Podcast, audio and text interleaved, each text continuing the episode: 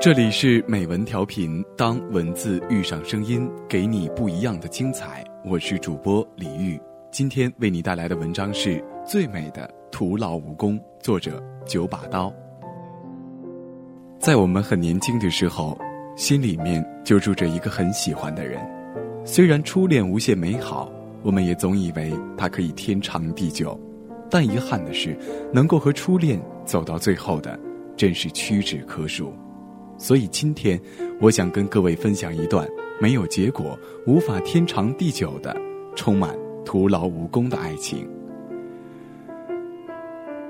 我的初恋发生在小学五年级，那时我爱上了我后面的那个女孩，她坐在我的后面，但是她的兴趣并不是拿笔戳我的后背，而是用手疯狂的捏我的背、掐我的背。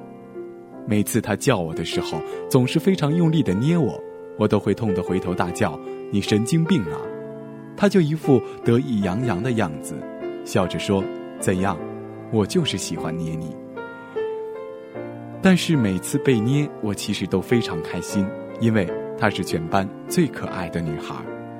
我也总是小心翼翼的，不让我的乐在其中被她发现，免得她失去成就感。她每天捏我，我也不是省油的灯。我会趁他在擦黑板的时候，偷偷的走到他后面，用力拉他的马尾，然后开始跑，大声叫着：“哈哈，快来追我呀！”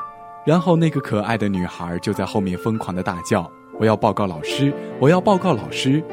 幸好他很讲义气，没有一次跑去报告老师，他只是非常冷静的走到我的座位前，把我的书包拿起来，走到窗户旁边，从五楼丢到一楼。有时候我的书包里会放着一盒牛奶，那盒牛奶会大爆炸，把我的课本和铅笔炸得乱七八糟。他居然站在阳台上对着我挥手，然后笑着看我收拾书包。有时他惹我生气，有时我惹他不开心。当他气得不跟我讲话时，我就画很多的漫画送给他，并且在漫画的右下角签上我的名字柯景腾。他每次收下那些漫画的时候，都觉得匪夷所思，问我：“柯景腾，你干嘛要签名？”我说：“因为我将来一定会成为一个非常非常厉害的漫画家，你要把这些漫画妥善保存，将来一定会大增值。”他说：“真的吗？”我说：“我保证。”就这样，我们打打闹闹，直到毕业。那天，我写了一封很长的情书，准备给他。我好不容易鼓起勇气，将那封情书放在口袋里，慢慢的走向他，却不晓得该说什么。他看着我说：“干嘛？”我说：“没干嘛。”他说：“那这个给你。”他就拿出了两个玻璃杯送给了我。那两个玻璃杯上各印着一只可爱的小青蛙。我收下了，但是。那一封情书还留在我的口袋里。毕业后，他到了一个很远的地方读书，后来居然跑去欧洲留学。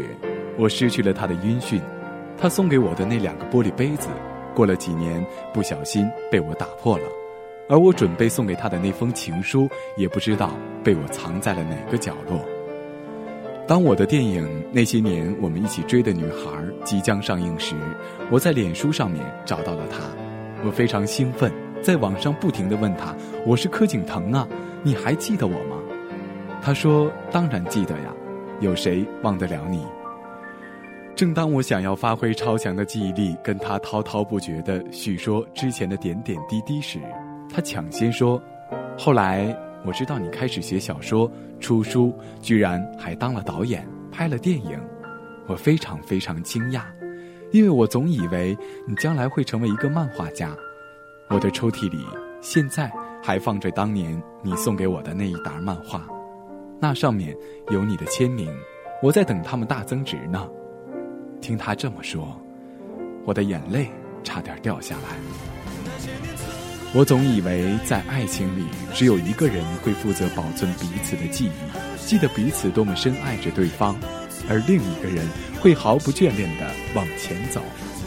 我一直以为我就是那个负责保存记忆的人，没想到我错了。原来这个女孩子，她也一直都记得，她记得我的梦想，记得她喜欢把我的书包从五楼丢到一楼，记得我喜欢画画送给她，她什么都记得，她甚至记得我对她的喜欢，尽管我们没有缘分在一起。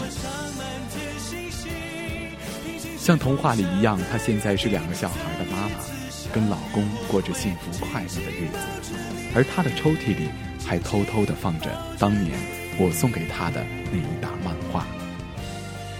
爱情有很多很多的遗憾，就让我们带着这份温柔的遗憾、不完美的完美、倔强快乐的生活吧。